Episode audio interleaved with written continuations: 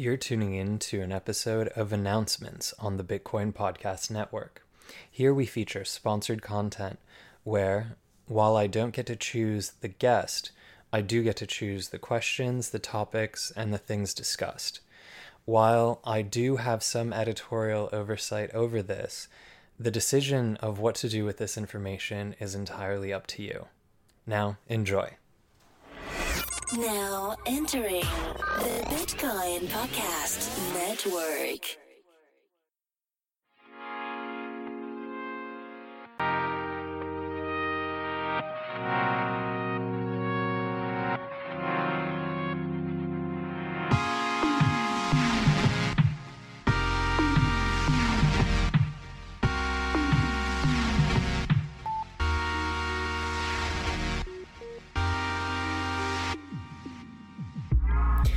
Hello, and welcome to an episode of Announcements. This is your host, Lucian.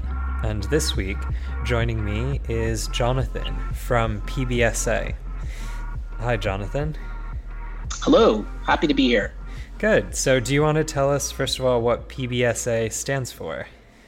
Sure. It's uh, it's a bit of a it's a very short acronym for a very long name.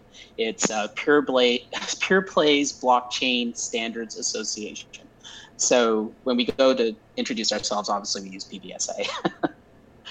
yeah, definitely a mouthful. And um, tell us about what um, Peerplay does and what the association does.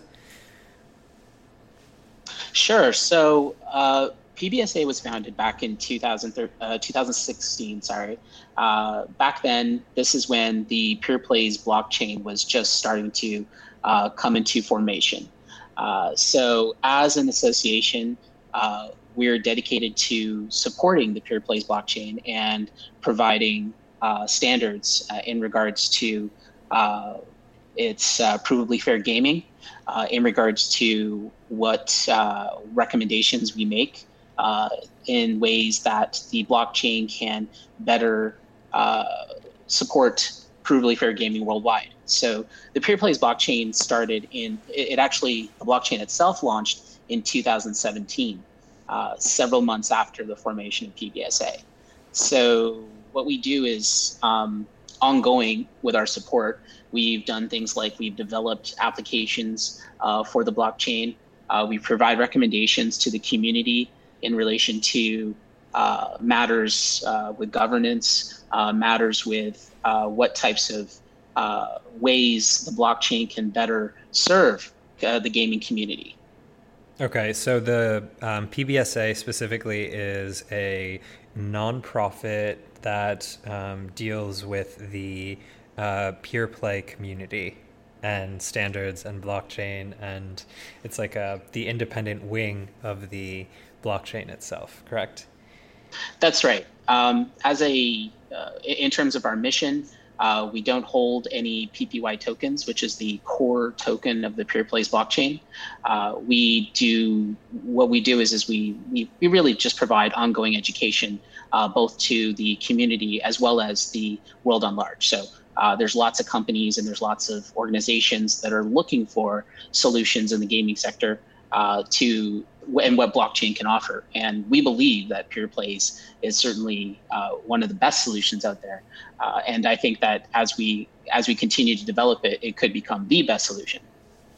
Great. So let's jump in straight into the details of the blockchain.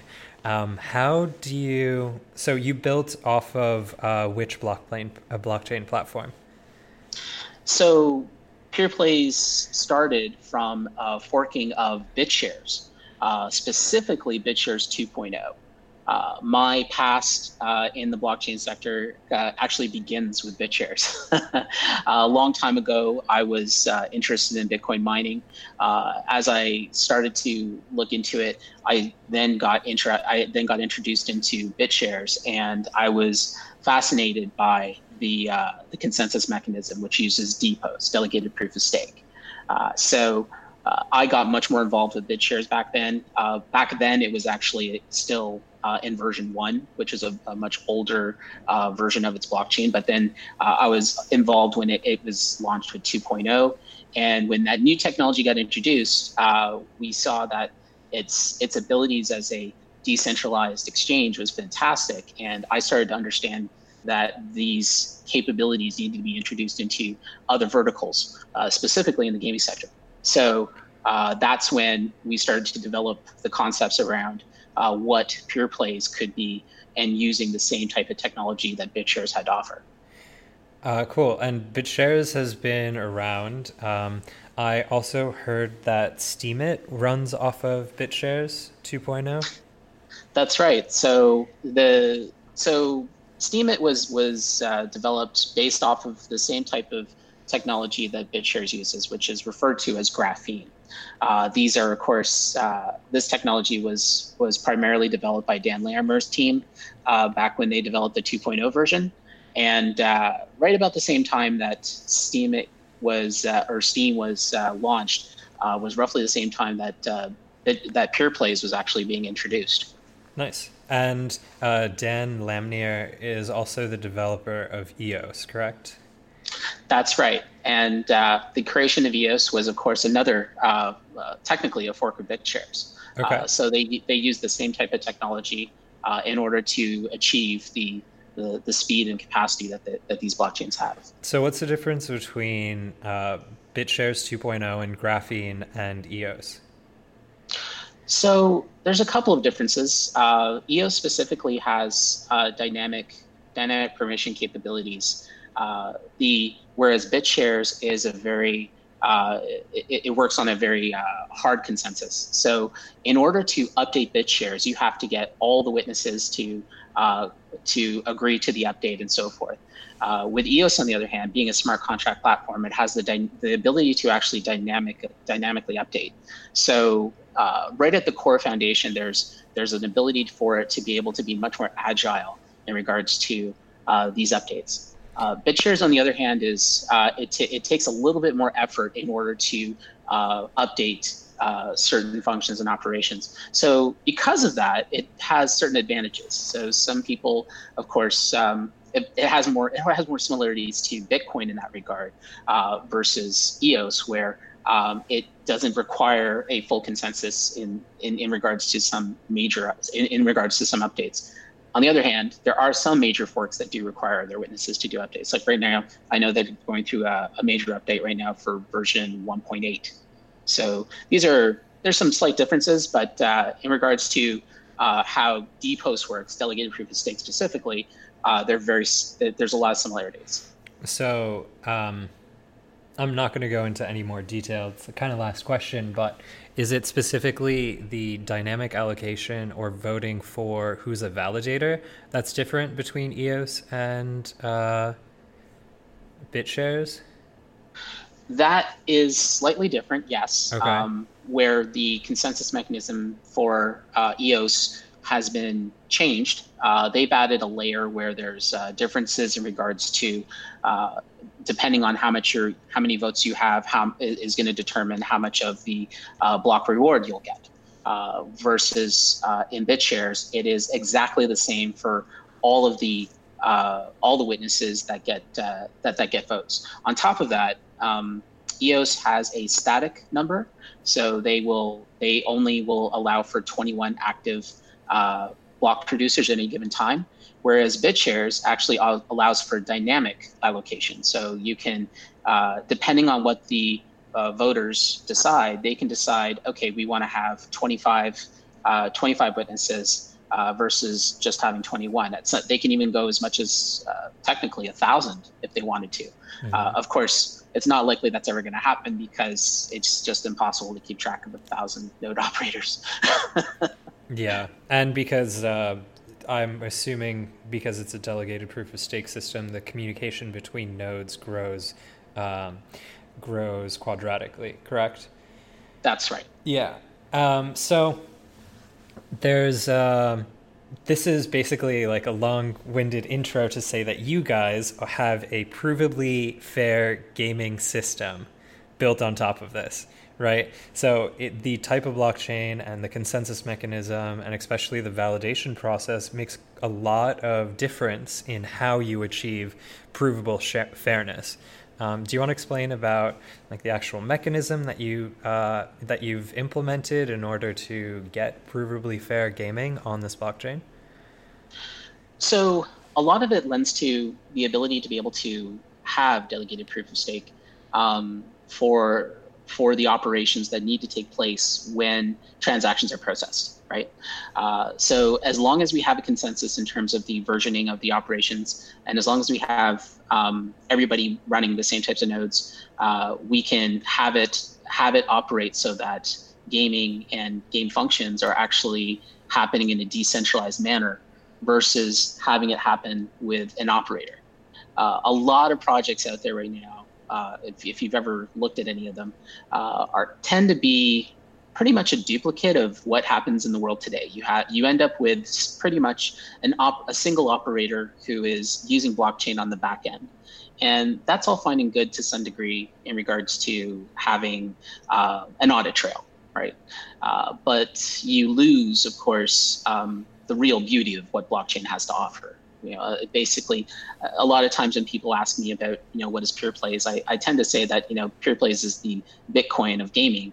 Uh, so, uh, just to put it simply, is that we are really dedicated to ensuring that there is a uh, a decentralization, uh, and and there's decentralization, and there is blockchain uh, being used in a way that actually offers the real value and benefits of ensuring that uh, there's always going to be provable fairness at every level, and you're not creating a middleman, which is a lot what a lot of other projects have done. Unfortunately, uh, we see that as gaming progresses, there's inevitably going to be the need for the removal of pretty much all operators uh, at some point, uh, because the same thing is happening in the gaming industry as what's happening to the banking industry, right? Uh, you have Bitcoin that is disrupting the system that exists, uh, and it's affecting this uh, these middlemen that really are not necessary anymore uh, because of the technology that's providing the trust. You know, I like to say trustworthy uh, uh, transactions versus um, a system where you're trusting someone uh, to do these transactions. So, without getting too technical, um, we we started with BitShares and we started with delegated proof of stake, and it worked well. Now, uh, the intent of Peerplays in getting started was to operate as a decentralized autonomous cooperative. Uh, so, something that's somewhat different from from from BitShares is that uh, with PPY token holders, the way it, the way it was designed was so that everybody who participates within the uh, decentralized autonomous cooperative, a DAC, uh, is going to actually partake in the transaction the the transaction value uh, that's generated uh, from the network. So what this means is that if you're a PPY token holder and you are if you're a PPY token holder within Peerplays, then whatever types of transactions are happening uh, eventually uh, will accumulate and then will become and then be will be distributed to all the holders. Now that was intended so that we would see greater participation uh, in the games that would uh, be hosted on Peerplays, and it was intended so that it would act more as a cooperative, which is uh, you know, in, in real life, we have cooperatives that essentially everybody works together and everybody shares in the revenues generated, right? Uh, this uh, over the years, though, we were seeing a lack of participation in regards to the token holders. Uh, so over time, we started to develop a new type of consensus mechanism, uh, which we call gamified proof of stake. And this is significant because it is a uh, is is a somewhat of a departure from our DPoS roots, and it actually goes into uh, creating a new type of consensus, which aligns uh, the end users so that uh, those that are PPY token holders actually have to stake uh, their they have to stake whatever PPY they have, and then they also have to participate in the governance of the blockchain. And by participating and providing the security by with the governance of the blockchain, they are going to be uh, they're going to be able to have, receive what we call participation rewards. And those participation rewards are are based on the same thing, essentially whatever types of uh, transactional revenues are generated from the blockchain are shared with everyone who are the PPY token holders who are participating in the governance of the blockchain. Uh, so this is this is a very different dynamic from what BitShares and EOS does and what other DPoS uh, chains do because it takes away the passive um, sort of uh, governance node operator uh, class and the user class, and it puts them all together, right? Where they are all benefiting from the uh, from the growth of the network as a whole. So uh, essentially, right now we are in the process of uh, going through some final QA, and we have some uh, front end work being done right now. But within the next month, we're introducing this new gamified proof of stake. And once that's introduced, uh, we're going to see a whole new uh, change in the way that PeerPlays works in regards to um, the uh, participation uh, with PPY token holders. And this means that, and this is important because it's uh, it's it's it means that there's a more engaged community. There's a there's a, a greater security to the network because, uh, as you may know from other delegated proof of stake networks, there's a problem in regards to voter voter turnout and voter interaction it tends to be that where there's only a small percentage that actually participate. And usually that percentage is these whales that don't uh, necessarily always have the network as a whole um, in their best interests. So by creating a system of gamified proof of stake, it gamifies the mechanism to a degree so that the, everyone who's a token holder has a reason to actually participate uh, and has a reason to want to see the growth of the network and it's very easy to participate. So it's it doesn't have a it's not like a huge technical blocker either, which is another issue in regards to those who want to be able to generate revenues from a from a DPoS network. Uh, I understand that's a very long-winded answer, and I've given you some more information, so I'll, I'll, I'll just stop now. um, no worries. So um, if I can basically paraphrase, um, gamified proof of stake is playing on the mechanism that delegated proof of stake has established already, which is which currently allows people to delegate, uh, so to say, their votes towards specific validators. But the idea is then how do you actually get community participation? Um, because turnout for coin votes is generally very low. Um, so then you create a gamification or incentive mechanization, uh, mechanization in order to incentivize uh, the individual smaller token holders to participate in the um, management and community decision making process as well through a financial incentivization. Um, so, in addition, basically, to the delegated proof of stake system, you also incentivize people to participate in the so called uh, coin votes um, as well. So, not only are they voting by essentially supporting uh, specific validators, they are also voting by um, participating in these kind of community decisions that change the network rules as well. Is that correct? That is correct, exactly. Cool. And it's uh, yeah. yeah. So there's this other aspect of um, delegated proof of stake system that uh, most token holders aren't as well informed or active in a lot of the communities that they participate in. Um, this is kind of an incentivization for them to stay current and up to date on this as well. That's right. Um, I feel it's it's really important uh, simply because uh, you know delegated proof of stake networks really rely on the participation of uh, the voters, and the the lack of it means uh, a lack of security. Uh, and this is something that is, you know, even even in POS uh, and other chains that use uh, some kind of a voting mechanism or uh, of some kind, um, it's the lack of participation that really is the killer. Um, I guess it's the same for proof of work too, really. but, so uh, my my first main concern with the with this system would be that if the whales that already participate then also get a disproportionate financial return because of their participation, doesn't this actually concentrate financial rewards to people who are already um, large and like the people who are passive uh, token hodlers essentially, I don't know, forget to participate in certain votes um, and therefore get diminished in terms of their return? I mean, I know it creates the financial incentive for more people to participate, but doesn't it also create the financial incentive uh, for people who already are um, participating actively in the network to get a higher return?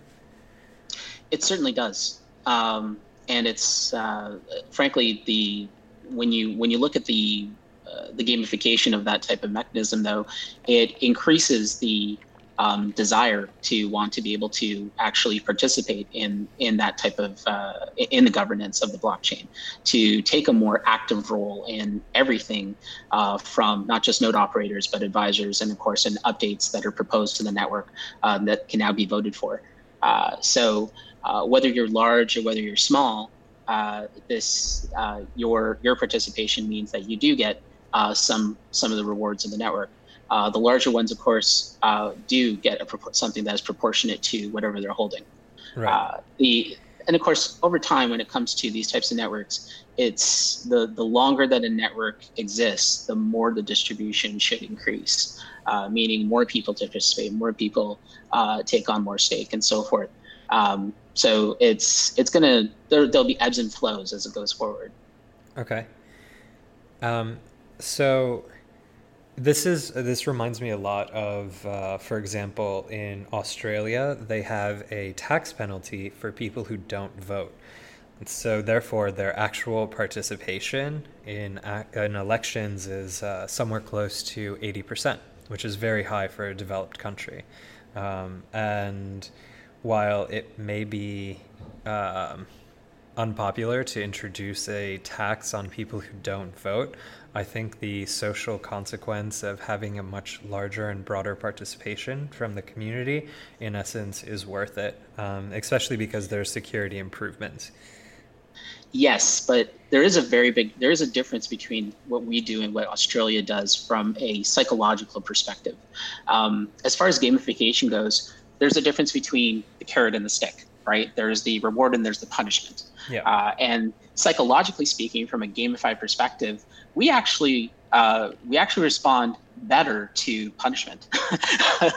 it's unfortunate but true. I hate saying it, right. but it's uh, it's a fact that as humans we are uh, much more adept to avoiding pain than we are to moving towards reward. And so, uh, from a gamified perspective, um, Australia has a better system where people are trying to avoid the pain of the uh, tax penalty, uh, right. uh, where we're offering a reward uh, for their participation. I yeah. don't believe we will see uh, as effective uh, a turnout as what Australia has achieved, but I mm-hmm. think we are going to see a much more effective turnout than what just regular DPoS networks have achieved. Yeah, so regular DPoS networks participation rates are sub 10%. Yeah, at best 20 at best yeah. 20 i think um, the maker uh, token has some of the best participation but that's under the caveat that um, they don't actually allow their main investors and their large token holders to have uh, any say in their community making decision. So it uh, basically artificially diminishes their um, their quote outstanding token holders. So like they only measure uh, a small percentage of their outstanding tokens in their measurement. But yeah, it's uh, it's definitely an interesting problem, and also it's maybe not as uh, important for delegated proof of stake systems um, as it is with other systems. But the idea that like you can't really have a one person one vote type mechanism because there's no way to identify like who basically splits their uh, holdings in two accounts um, so you have this kind of like Sybil resistance, and you can't have a representation of users without taking into account the weight of how many tokens each of these users have, right? So. Yeah, you, you hit on a lot of a, a lot of points that uh, we're very well aware of in regards to Sybil attack and things like that, and why you can't have one vote, uh, one person kind of thing in a uh, blockchain mechanism unless you have an ID verification type of mechanism. Which uh, kind of defeats the whole censorship resistance. And not to mention, lo- it would open the floodgates in terms of regulating your platform because if you know you use, let's say, New York State uh, users, then all of a sudden you're forced to follow their crazy regulation. Um, right. And the blockchain really is not at that layer right? It should no. be something that is simply an open platform that allows for different players to be able to use in different ways. You know, if there's somebody who comes along that wants to use Peerplays and they want to have, um, they want to be able to, for example, work specifically in New York and they are uh, going to be acting as an operator of some kind, but they want to have provable fair layer from Peerplays, they can do that. Um, you know, we aren't going to stop them. You can't. right. But uh, but uh, there's uh, you know this is something that a lot of businesses would like to try to do in regards to not getting left behind with the technology with the technology improvements that are that are coming from blockchain that are being introduced to the industry. The truth is though it's it's a lot like what's happening now with Bitcoin in the world. You know, we have all these institutional investors giving all of their Bitcoin to these other holders uh, or these these uh, um, custodial uh, these custodial holders, which is just you know crazy to everybody else. They're like, you should be holding your own. Um, but there's going to be this kind of bridging period where eventually uh, we will get there. Uh, but in the meantime, people can use the platform how they like. It just it has to be something that's open and public, and that's that's really what's important to being able to provide the transparency that's necessary, improvable fair, improvably fair gaming.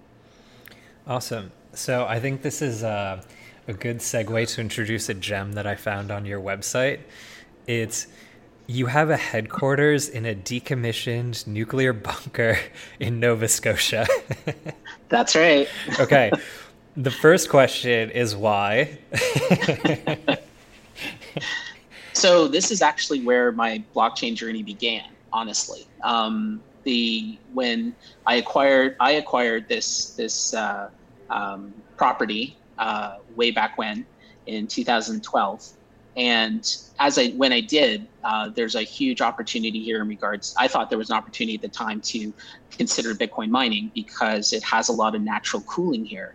Uh, all of our uh, mecha- uh, uh, we have a, an underground uh, well system which provides limitless well water to this location and has provided the cooling for this place ever since it was built back in the 60s.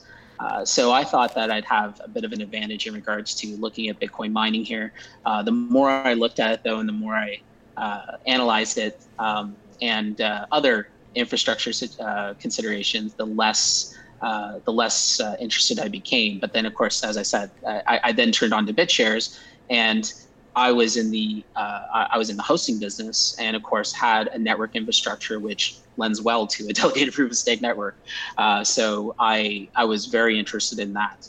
Uh, so that is uh, pretty much where things began, and everything really began from here, and that's uh, uh, it's it's continued to bloom. And what's interesting is that this this very place is is surrounded by uh, gaming. I mean, like what what did they do here for for the last 50 years was play war games, right? Hmm. And there's rooms that we have in here that just kind of inspire the fact that they also were doing crypto- cryptography here for over 50 years. So we're pretty much the only ones in the industry that can say we've been doing cryptography here longer than anyone else.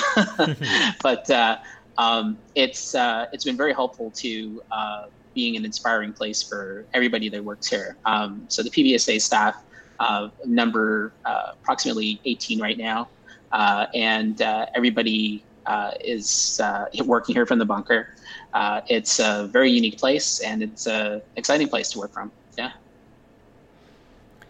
Okay, awesome.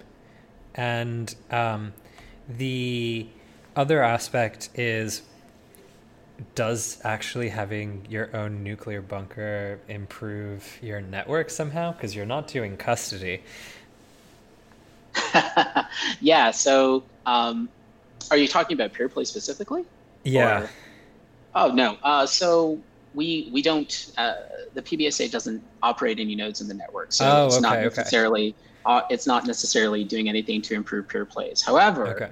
um, there is uh, what's called a uh, Samson node uh, built into this place. It was installed by NATO and Department of Defense back in the 80s. What's that? It, it's a, a Samson node is a a hardened data center. Uh, so okay. it's a, a section in this building that is specifically designed to be able to block out any kind of radio or EMP frequency.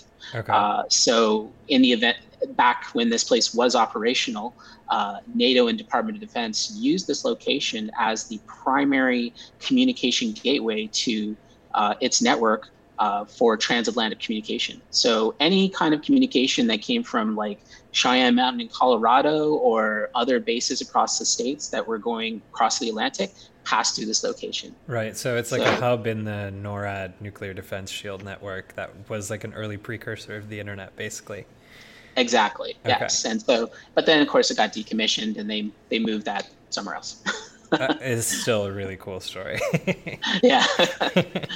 okay. Cool. So um, now we haven't talked about your live um, websites and services, right? So do you want to tell us a bit about Bookie Pro? I'm sorry, say that again. Do you want to tell us a bit about Bookie Pro? Sorry, can you say that again? I lost you there for a second. Um, it would be interesting to talk about some of your live projects. Okay. Um, and you have already launched a decentralized sports betting website called Bookie Pro. Yes. So when we got started, um, Peerplays was intended to um, provide to provide provably fair gaming to the world right? Not to crypto enthusiasts. so we were very focused on making something that is going to be usable and useful worldwide. Uh, and so as we looked at the uh, possibilities of where we would start, um, we realized that one of the areas that is much that really is in need of a solution uh, was the sports betting sector. Um, and we believe that with the creation, what we created with Bookie Pro is where the future of sports betting and so forth is going to go. Now, uh, I am not an expert in this by no means. However, we've had experts work on this in regards to creating it. Uh, what I can tell you is very high level. Uh, in regards to uh, what what happens now uh, when you have sports betting, you typically most Americans think about a sports book right? Uh, you have a bookie who takes your bet, and they have a process of managing that whole situation where they need people who are taking bets and then they need someone else who is going to take your bet and they're taking a quote unquote vig or um, a piece of a commission off of everything that's happening right? And so we have a situation where we have people who are managing that process and who are acting as middlemen uh, and it's largely why uh, sports betting became illegal in many places around the world because this is just something that is just impossible to near impossible to regulate. And then you have all kinds of opportunity for corruption right? Uh, so, and of course, you know, we, we hear all the old classic stories of people getting broken thumbs and, you know, their bookies and it's, it's scary. So the, the truth is, is that this is a, a, a great uh, use case for where blockchain can uh, bring transparency and accountability and bring, and, and bring in smart contracts that are going to make it so that uh, the, the bets that are being placed uh, are going to be able to uh, be resolved in such a way that it's all it's all accountable, it's all fair, and it's all easily you know it, it's it's easily seen in, in, in transparency. So. Um, with the creation of Bookie Pro, what we have effectively is a type of a prediction market uh, in in sports in sports bet in sports events, right? Uh, so Bookie Pro took us the better part of two years of work uh, in relation to how it operates. Uh, and what's really exciting is that it, it utilizes a, a similar type of mechanism, which is popular in, in Europe, uh, which are which are called sports betting exchanges. Uh, and so those are what are, are very are very well known in Europe.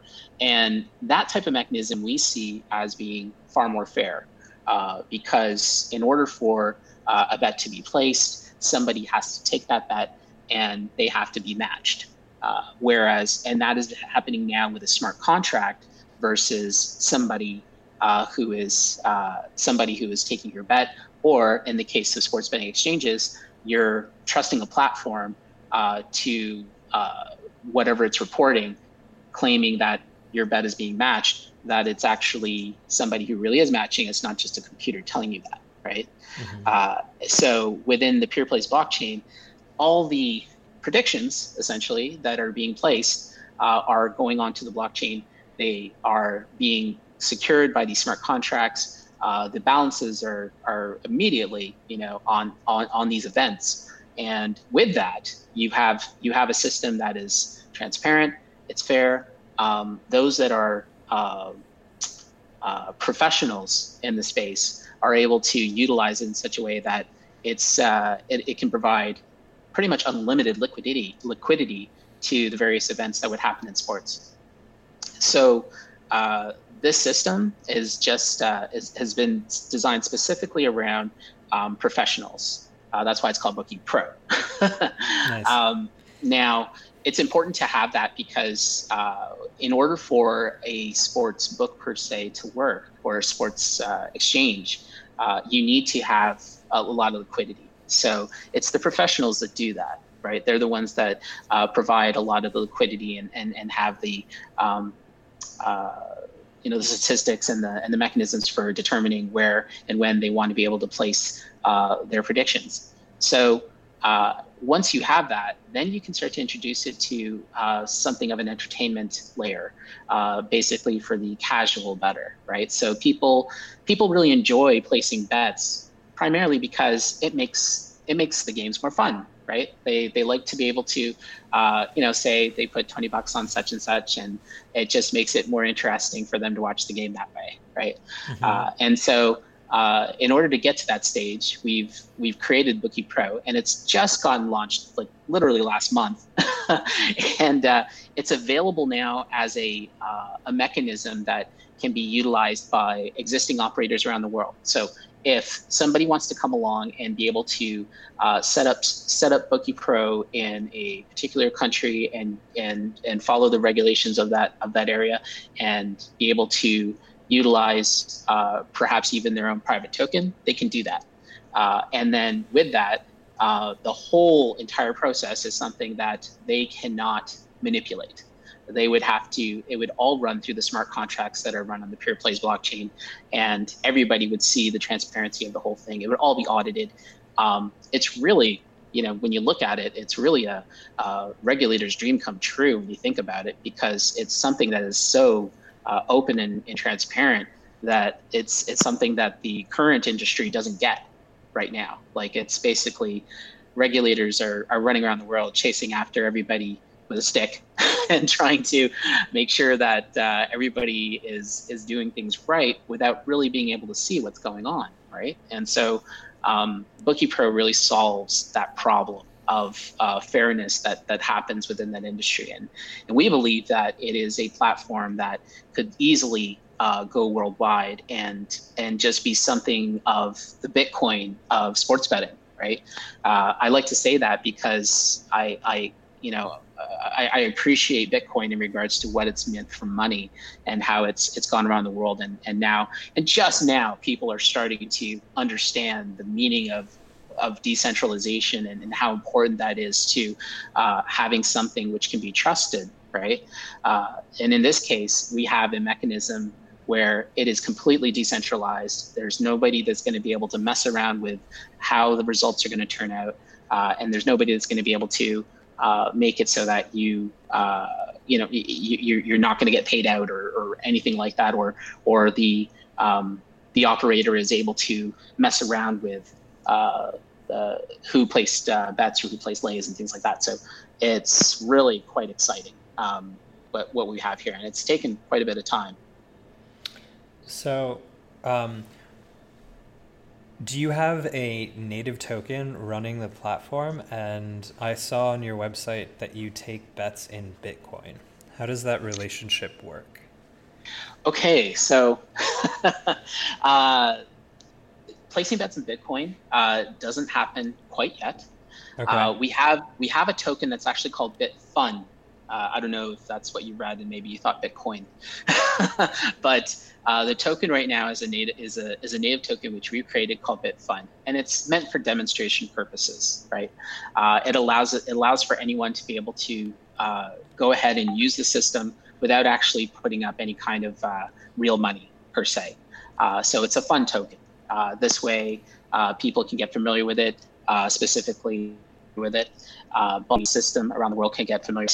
Aside from that, with the introduction of GPOS, which I was just talking about, with that added security to Peerplays, we are introducing a new type of mechanism, which we call SONs. and that's short for sidechain operator nodes. And so uh, the SONs are something else that uh, that we've been working on for quite some time in relation to a Bitcoin sidechain. Uh, and so the Bitcoin sidechain is something that has been talked about in Peerplays and something we've researched and worked on for ever since the beginning. Uh, you can look all the way back to um, the early days when we first got started, and we were talking about uh, creating a sidechain to Bitcoin, creating sidechains to Ethereum, uh, long before it became trendy. and uh, what we have right now is we are in the final stages of creating these sidechain operator nodes, which are going to effectively make it so that uh, within Peerplays you will have a Bitcoin address, and you'll be able to just simply deposit and withdraw it just as though you were on the native Bitcoin network. Uh, and in terms of the mechanism within the sidechain operating uh, operator nodes, it is uh, it, it, utilizes a uh, a mechanism which we call cross-chain consensus protocol. And this means essentially is that we've taken the proof of work of Bitcoin and converted it to gamified proof of stake. Uh, and so in this process, you're effectively going from the proof of work into gamified proof of stake, and then you're able to uh, without any kind of um, any kind of uh, difficulty move back to proof of work as you leave the Peerplays blockchain. Uh, it's quite exciting because it's uh, there's nothing like it that's out there. Uh, all, all, kinds of solutions have been proposed and whatnot, but this is the only one that actually ties in to the consensus of the blockchain itself and actually crosses two different types of blockchains. So it's actually, um, you know, we've heard about inter blockchain communication and whatnot uh, that's been boasted by EOS and a couple of other different blockchains. But those are all uh, th- these are all just uh, connecting to blockchains with the same consensus and the same mechanism, right? This is actually connecting to blockchains of different types of consensus and different types of connections. So it's actually an IBO, an inter-blockchain operability mechanism. Yeah, it's uh, it's definitely a difficult problem. Um, that's trying to be addressed. I mean, I think every blockchain is trying to solve interoperability in its own way. And to be able to do that with a sidechain that introduces a scaling mechanism at the same time is definitely ideal. Um, so this is still at the proposal phase. Have you started development on it? We have started development on it. Uh, okay. We've been in development of it for quite some time. The sidechain portion to Bitcoin um, required a, a, a lot of work. Um, if you look at our history, you could see that we've actually done a lot of that work over the course of the last couple of years. Uh, and now we we pretty much perfected what is necessary for Bitcoin itself. And now the, the sidechain operating node mechanisms that tie into the consensus of Peerplays are the final piece of the puzzle. And uh, we are in the final stages of completing those. We're hoping to introduce that to testnet very soon. And when I say very soon, I mean within the next month or two, maybe. Uh, nice. and that's, that's, very exciting. That, that's going to be, I believe, is going to be the major game changer in regards to not just what it means for the blockchain industry as a whole, but um, in terms of what it means for Peerplays and for its applications and its ability to utilize Bitcoin uh, for uh, its gaming transactions of, of any kind and any kind of applications that are built on it uh, in a trustless, uh, I hate that term, sorry, trust trustworthy manner. mm-hmm. Yeah, I, I understand why, because it doesn't really mean anything to be trustless. Like, you, there's still a client somewhere that you haven't personally yeah, audited, yeah. so you're still trusting something, no matter what. Um, so currently, you have a native token. You have a like um, Bitfun, I think you said, uh, token as well for like right. demoing and testing. Um, are you currently listed on uh, any exchanges with your native token? So Bitfun is not listed. No, in, no, not um, not the Bitfun token. You have a native token for your uh, blockchain? I mean, the reason that I ask is because you currently have a betting platform in Bookie Pro, correct? So the question is, is right. how do you attach value to uh, the bets that you make currently on your platform? Right now, the only the only the only support is with Bitfun, and that's that's all the PBSA has has put out. but uh, what I can tell you is that just from what I'm seeing happening in the community, um, the witnesses uh, who are uh, the node operators in the network and the community have uh, gone about implementing what looks like uh, they're looking at working on a, a, PPY version actually, which would support the PPY token. Uh, now, of course, everybody's waiting for us to introduce the uh, sidechain operating nodes so that Bitcoin can be introduced into PeerPlays. Uh, but as far as the network goes, um, PeerPlays natively is capable of creating um, tokens uh, for and uh, for end op a different for a few occasions that if somebody wants to introduce something to a uh, country per se and follow the rules, they could actually generate uh, their own token, just like in ERC20 and, and Ethereum, although ours are better in some ways. Uh, they would be able to have that token and be able to have that pegged to whatever the native currency of that country might be uh, and it becomes something that's easy for people to understand and easy for people to adopt uh, versus uh, trying to convert people to cryptocurrency. Again, a bridging mechanism. I believe eventually everybody is just going to move to Bitcoin or something similar to Bitcoin uh, that is going to just be what everybody demands. Uh, versus the, the, the, fiat currencies, uh, but we're just not there yet. So, but as far as as far as value goes, um, like like I said, PPY is something that the uh, witnesses and the PeerPlays community are looking at doing now. Um, and I believe that there's just a few things that they need to do in order to uh, complete that. I don't know when that will be introduced. I imagine pretty soon because they're pretty anxious to do that. Uh, but as far as exchanges go, uh, PPY is traded on uh, a handful of exchanges right now. I know that we're listed. If you look at CoinMarketCap, you can see we're listed on IDAX, X Rates, um, uh, Livecoin. Uh, we're of course are in uh, we're of course in, in BitShares through Rudex. Uh, so there's there's multiple places that you can you can access PPY. Okay. Interesting. So there is some dependence on um, I forgot how you termed them, but essentially the people who post country specific front end applications that could allow mm-hmm. people to currently uh, bet with value on it. Um, these aren't directly maintained, or actually, they have no connection to PBSA, correct? Like no legal connection, but they basically use the same software. Um, so these are country-specific platforms that essentially that is how you essentially uh, follow regulation of specific uh, areas. Is that did I understand correctly? That's correct. So let's say, for example, somebody uh, wanted to utilize Bookie in a particular country. I, let's say the United States, because it's a oh, fragmented oh, market. Of course. let's yeah, start with the most difficult. let's start with the most difficult. Why not? Yeah. so, um, so yeah, let's say that they wanted to do in the United States. Theoretically, um, they're looking at having the license in every single state. so mm-hmm. uh, they have to have fun with that. Uh, they would be it, our system makes it really easy for them to um, well i would say easy per se but uh, it's it's easy for us to be able to guide them in regards to creating uh, the geolocation and they would be looking at having the registration process come through their own um, uh, registrar node right so uh, from that they're able to be able to be compliant with whatever kyc uh, issues that they have in the region that they're set up in. And then, of course, using their own token, they're capable of being able to have control over that within their network as well.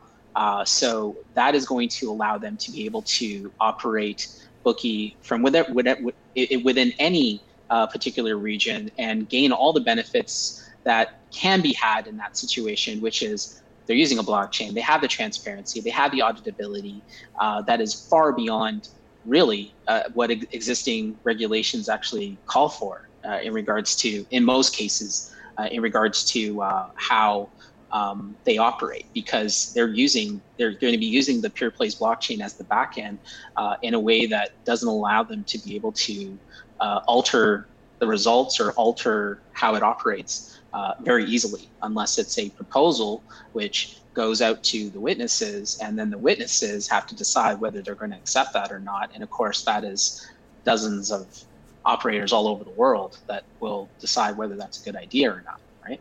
Mm-hmm. And as a PBSA, we of course make recommendations to the network to you know about what we think is a good idea. Um, the, wit- the witnesses may not think so. So uh, operators, though, in the states could do that. Uh, of course, with the Wire Act and everything else that you're dealing with, I don't know how much you know about the, the regulation craziness that goes on there, but um, they they would have to get licensed in every single state, and they would have to make sure that the state that they're complying with uh, uh, does does allow for sports betting specifically. It's it is it is it is right now the situation in sports betting in the U.S. is that federally it is no longer illegal. However, at the uh, state level, it is still illegal. It's, it's in a lot of in a lot of places, but a lot of places are, are now starting to make it legal, and they're all excited because, of course, everybody knows this is another opportunity to make more money. Right. right. So. so currently, it's already legal in New Jersey and Delaware, and New York State is also uh, making sports betting specifically legal. Um, That's right. So I mean, it's going to just basically cause a huge explosion of uh, of new businesses growing in this area. Um, yeah, it's the way basically you've uh, you've set up the system. It allows for um, ha- I don't know if I should call them independent operators, like the people managing the front end and the interaction between uh, a client and the actual back end platform. Um, it's essentially their responsibility uh, as an operator uh, to ensure that their respective countries' regulations have been followed for the people using their site.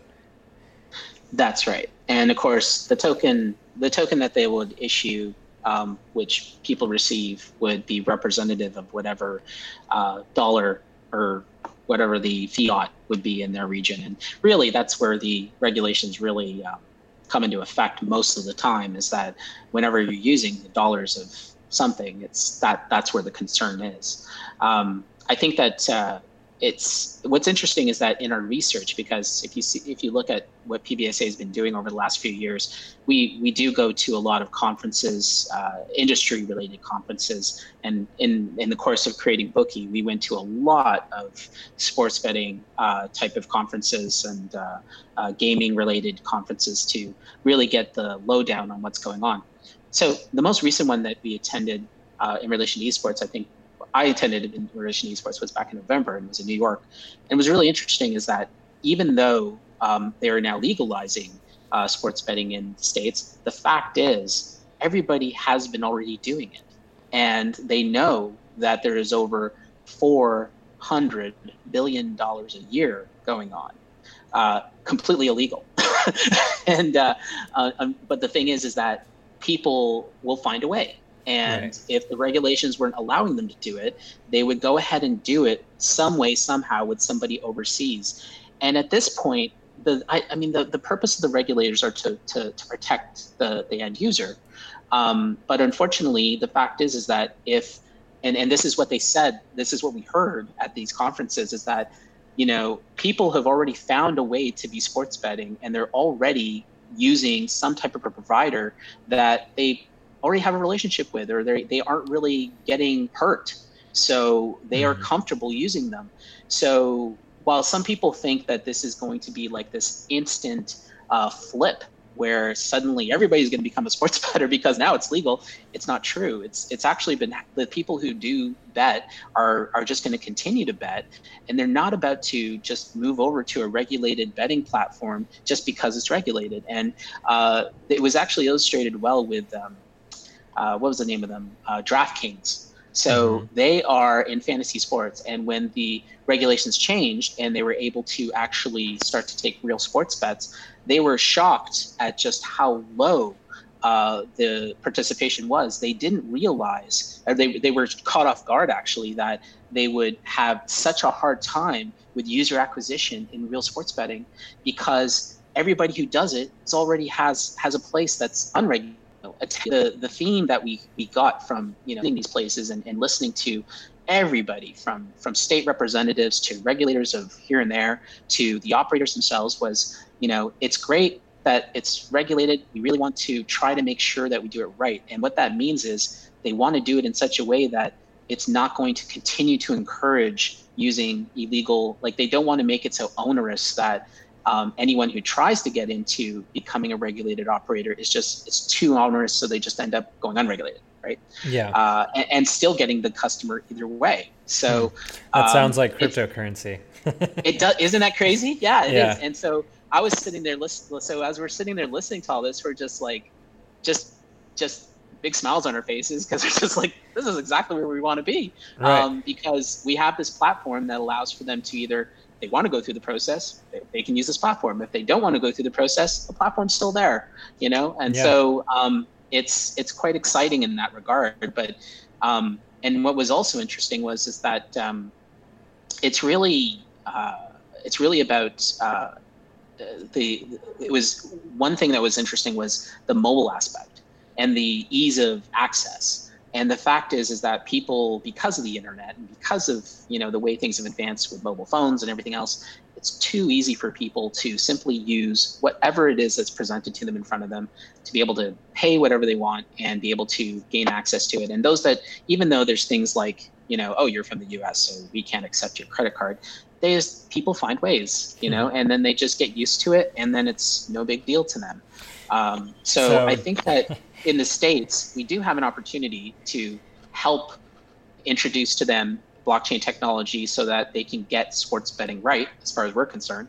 Um, but uh, I think that it's going to be a race, honestly. I think it'll be a race to um, them being able to set up things right so that people are just not driven to the unregulated markets as they already are. Like we aren't sports bettors are sports bettors. This isn't going to create new sports bettors. It's it's they're, they're just they're they're already engaged in this activity to the tune of four billion a year in the U.S. So yeah. so so I can basically paraphrase in a way that I'm sure you don't want to say explicitly. Essentially, if an operator wants to go through the regulation process, then they can have a fiat to token exchange. So, but if they don't want to actually go through the regulation, then they could do a token to token exchange. like already happens. Like, hey, you want to play with all of these unregulated, um, untested, unvetted cryptocurrencies? Go open an account in Binance. Oh, you want to have a regulated onboarding experience with a much smaller selection of tokens? Use Coinbase. It's kind of similar in that way, right? It does have similarities, yes. And at the end of the day, it's it's you know the fact is Peerplays is a open, public, decentralized blockchain, and yeah. uh, when when you have that, you you're giving people the freedom to choose, um, and you're giving people the empowerment to uh, use the platform uh, however they need to or however they want to. Um, we can only make recommendations, of course, that make sense um, as an organization, as an association. uh, but uh, um, at the end of the day, uh, very similar to you know the history of Bitcoin, people are going to use it how they how they you know how the market wants to use it. Cool. So you have a footprint in sports betting. Um, however, it seems like there's a natural progression into gaming in general. Um, yeah. So the reason, as I alluded to earlier, the reason that we got into that was about mass adoption um, because the sports betting industry as a whole is somewhere in the tune of $3 trillion worldwide. Uh, so even being able to break into 0.001% of that would be a crazy success, right? so um, versus the gaming sector as a whole, where we're looking at esports. Uh, and if you look at our white paper, that's really where our origins began uh, because we talk a lot about um, being able to have uh, tournament tournaments and things like that, and that's actually some of the functions we built into Peerplays initially. But the industry as a whole was still too new and too small for us to really look at approaching it at that time. So that's why we decided that it would make more sense to um, really focus on these types of functionalities versus the esports functionalities. Yeah, it makes sense. Yeah, and now, of course, after it just so happens that as we've finished off um, with creating um, what effectively is a prediction mar- market for uh, sports, uh, we've now see esports actually suddenly um, taking off. Um, for the last year, it's just suddenly uh, attracted so much attention. Just recently, the largest prize pool of $30 million uh, for an esports event uh, just took place. Uh, you see teams sprouting Was up that everywhere. Dota 2 or which game? Yeah, that's right. Okay. That's right. And uh, there's now the, the interesting thing, and just we can't really talk too much about what it is we're going to introduce uh, because we haven't released it yet. But um, on the big picture of things and where you want to have blockchain in that space, a lot of there's been a lot of talk about, and there's been some projects that have tried to introduce something. And I think after we've you know we've spent some time with within the esports space and we've spent time in the streaming space um, there there are two sides of the same coin uh, when it comes to streaming and when it comes to esports, right? Um, streaming is a huge industry in itself. Uh, it's very exciting. It's very grassroots, which is also awesome. That's very blockchain. Uh, but uh, esports is almost like the professional side of things. So uh, you can look at someone who's endeavoring to get into esports as pretty much like a professional athlete, right? Versus the person who's looking to get into streaming is almost like the person who wants to go into the WWF and entertain everybody, right? So, um, but uh, they both have different types of aspirations and different types of um, ways to uh, ways to grow in in their craft. Now, what we see is that within the gaming industry, there's a lot of fragmentation happening. There's a lot of um, walled off gardens and we see that there's a lot of opportunity in regards to um, what's happening within game assets, for example. Uh, there's some projects that have looked at addressing that in relation to being able to have the value of an asset from a game transferred to another game using blockchain. Uh, there is the possibility of um, there's a possibility of introducing simply introducing cryptocurrency as uh, something that people can accept for uh, for streamers and things like that. But I believe from a bigger vision that there is a, a much bigger opportunity for gamers to finally take ownership of their data. Uh, because everywhere we look, we can see that gamers today, uh, whether they're esports, uh, you know, possible esports uh, contenders, to just being streamers at home, they're getting owned by um, operators, by sponsors, by uh, everybody in the industry who's just looking to get a piece of them. And at the end of the day, they they just lack in. Uh, first, it's because it's so new. They just they lack the uh, um, experience to know what to do in a lot of these situations. But they they aren't they aren't getting the the ownership of of what it is that they that they that they offer. And I believe um, that uh, blockchain, and I think the Peerplays blockchain can help a great deal in regards to changing the way users and their gaming experience are able to become a part of their um, digital identity. Uh, so I imagine that eventually people who use blockchain, uh, people who have um, a blockchain profile, um, specifically connected with Peerplays, are going to be able to play these different games and make be able to utilize the experience from the games that they play. So, you know, back in the day, hate to date myself here, but a long time ago when I was playing certain games, um, I can remember that I created some awesome profiles. Like I had some amazing characters, but now it's just digital dust. Like there's no way I can show or prove like any of the experience or anything that I've done. It's lost time. Uh, and of course, what is a blockchain but timestamps? And I think that uh, I think that there's an opportunity for gamers to actually reclaim uh, the experience and to be able to have that harnessed in such a way where they can start to actually profit more from the experience that they are they are bringing into these gaming environments um, and better connect with uh, existing sponsors and existing games out there. Uh, in other words, I think that blockchain is the solution to providing a greater interactive user experience uh, for for end users, for fans who watch streaming. Uh, I think that's where that's where blockchain can really shine. Uh, and and there's nothing else that can do it because like you, you if you turn again to a platform that's doing that kind of thing, you're now stuck with an operator. You're stuck with another platform uh, that, again, is holding all the data and deals with all those issues. If it's on a decentralized blockchain, it's something which only your private keys has has has access to and has rights to, right? So I think that's very exciting. I agree.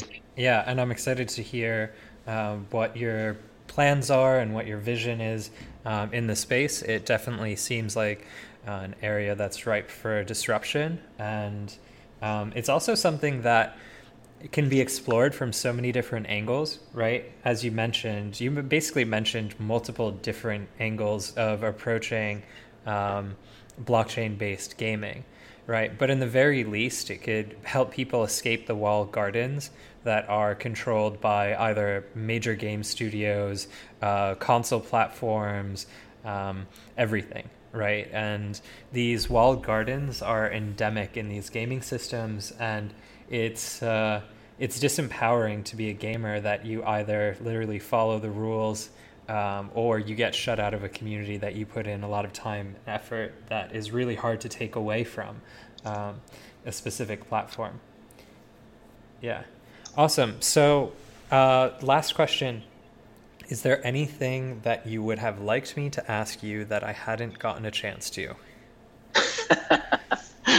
uh, um, anything you'd like me to ask me? Uh, you know what? I think we've talked about pretty much. Oh, um, I don't know if you saw that, but we had a, a recent uh, Peerplays improvement proposal that's called Sweeps. Uh, it's about it's basically introducing Lotto to the blockchain. Um, did you see any information on that online?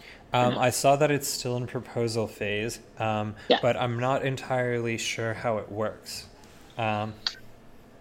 Okay. Um, so essentially, what it does is it allows for somebody. The, the purpose of that really was to create something that allows for.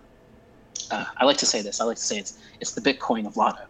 so you can you can create a you can create a, a sweepstakes essentially uh, it, it's not a lotto per se in regards to using odds and things like that.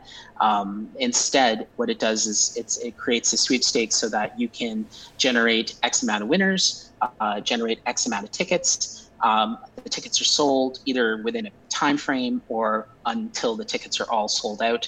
The smart contract itself will then resolve itself, and then whatever funds um, have been uh, generated from the sale of the tickets then get distributed to whatever the percentages are for the sweepstakes, right? So it's called sweeps.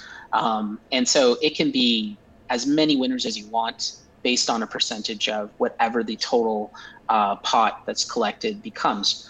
Now, that's just how general sweepstakes work. As using the application, you can be able to uh, simply go in and create one of these, usually for a good cause, right? So, uh, generally speaking, people will create these uh, draws so that they can raise funds for some type of.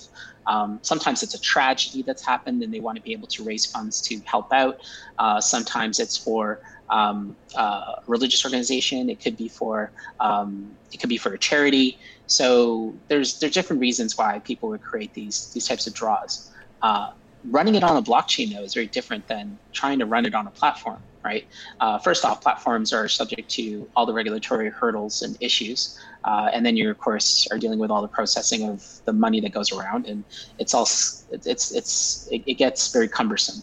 This is an open platform that allows, very similar to what Boki does, to allows for operators to be able to create something which is going to be transparent and accountable, but it's also available to areas that don't have any kind of systems like this that they can utilize. Um, so the very first application that we're that we've created for a front end uh, is called is a 50-50 draw. Uh, so 50-50s. Do you know what 50-50s are? No. Okay, so 50-50s are something that's somewhat popular in North America um, with small or single sell tickets and what would happen is that a ticket would be picked and then whoever and whatever whoever holds that ticket gets 50% of the total pot The other 50% goes to whatever the charitable cause is. So it's very easy to understand. People like to play 50 50s because whether they win or lose, they know they're supporting a good cause, right? So it's it's a fun way to be able to let go of your money in supporting something because hey, you may win something back, right? Right. Um, so so um, we we decided to focus on that type of application because uh, it's something that's easy for a lot of people to understand, and it's really meant for charities. It's really meant for good causes to raise funds for uh, those types of organizations. So. Um, with those the operation it's it's really awesome because the whole uh, system that we've created uh, doesn't allow for anyone at any point to be able to know the results until it's been resolved. Uh, so even uh, the witnesses within the network would not be able to have any kind of determination of who the winning ticket will be. And we spent a lot of time engineering that to ensure that it really operated in a decentralized manner. And that is usually what is the what is the downfall a lot of these systems is that whoever the administrator is, they have really full full reign over what's going to happen and what's going to be reported. Uh, so with sweeps, uh, we've got this 50-50 system, and uh, of course, when it's introduced to the PeerPlays blockchain, any token within the network is going to be able to utilize it. Um, PBSA, of course, is going to demonstrate it, and it's a bit fun. Uh, but uh, it's natively natively it would be able to support any tokens that exist in PeerPlay. So it's going to be easy for um, anybody within the community to be able to uh, create a draw using PPY if they wanted to. Uh, but of course, when its funds are introduced, it's going to be possible to create these draws in Bitcoin as well. Uh, so that I think is going to be interesting because I see it all the time where something tragic has happened in some part of the world and what does the blockchain community do? They want to get up and they want to be able to help right? So they all are like hey let's get some let's get some bitcoin together in some communities. I know in BitShares we've done it you know like hey let's get some bts together so we can help out um, you know the tragedy uh, tragedy that's happened uh, in some part of the world uh, and so they would look at trying to collect the funds and usually it's some guy who's you know handling all that um, in this case, it would be much, much more effective to actually introduce a draw uh, for 50 50. And then it's going to be all handled through smart contracts, all handled in a transparent and auditable way. And of course, be able to verify that the funds actually reach where they were supposed to go at the end. So uh, it's going to make it so that also charitable organizations are now going to get into um, the area of being able to raise funds with the sector that they have trouble with now. Uh, a lot of organizations, nonprofits, and, and charities are having a real trouble getting into uh, being able to get ge- uh, millennials and Gen Zs actually supporting them because everybody has become very jaded about, you know, where's my money going? you know, they, as, as much as we want to be able to help out, we've seen too many stories of, you know, where, where these organizations just exist to be organizations uh, and they aren't really helping as much with the co- with the cause that they represent as they should. Whereas if we're using cryptocurrencies in this space, everything will be uh, transparent and auditable, and people can see where the money went, right? So it's it's something it's something that I think a lot of charities around the world should be looking at. I do know that a lot of charities are starting to look at uh, accepting Bitcoin donations and whatnot. Um, but through this, they can now be able to run, you know, their own sweepstakes draws uh, and use the cryptocurrency of their choice once we have SONs implemented uh, and be able to provide the transparency that people want. And again, it's on a decentralized, public, open blockchain, so it's open to anyone. So it means that traditionally, where people have done draws um, in a local, only usually 50 50s are done only in a local location. Um, this could be something of a 50 50 that reaches worldwide uh, and uh, that's that's quite that's quite game changing. So uh, it's a it's an exciting function. Once we have it introduced, um, I believe that it's going to be something else that a lot of people uh, like to utilize PeerPlays for, and it, it, means that not just with sweepstakes draws, there's all kinds of other kinds of interfaces that you can create that uses the same smart contracts underneath. So it, it could mean dozens of different kinds of games. Uh, that could be really fun. Yeah, it's definitely a good uh, demonstration of the underlying provable fairness of your system, and it's like a tangible introduction into um, the mechanics of your system. Um, so I agree. It's definitely a way that you can kind of like onboard people and demonstrate the capability of your platform. Nice. Awesome. Well, Jonathan, it was great talking to you. And uh, I'm looking forward to hearing an update about what uh, what's going on. Well, uh, be sure to uh, subscribe to our social media, uh, get on our Twitter and uh, our Medium, and uh, keep up with us. And yeah, we please. Have... we'll add them to the show notes. And how can people get in touch with you? well, I'm on. if they go to Telegram, um, I'm in the Peerplays Telegram channel all the time. Uh, I'm easily reachable there. We also have a Discord uh, server that we set up uh, that they could be able to get access from the Telegram. Probably, actually, uh, we should make that more public now that they say that. Uh, but uh, the yeah, you could you could reach me from from within Telegram. Great. Looking forward to it. We'll have links in the show notes so that people can get in touch with you. And thanks a lot. Wish you the best of luck. Thank you, and thank you so much for having me. Okay, great.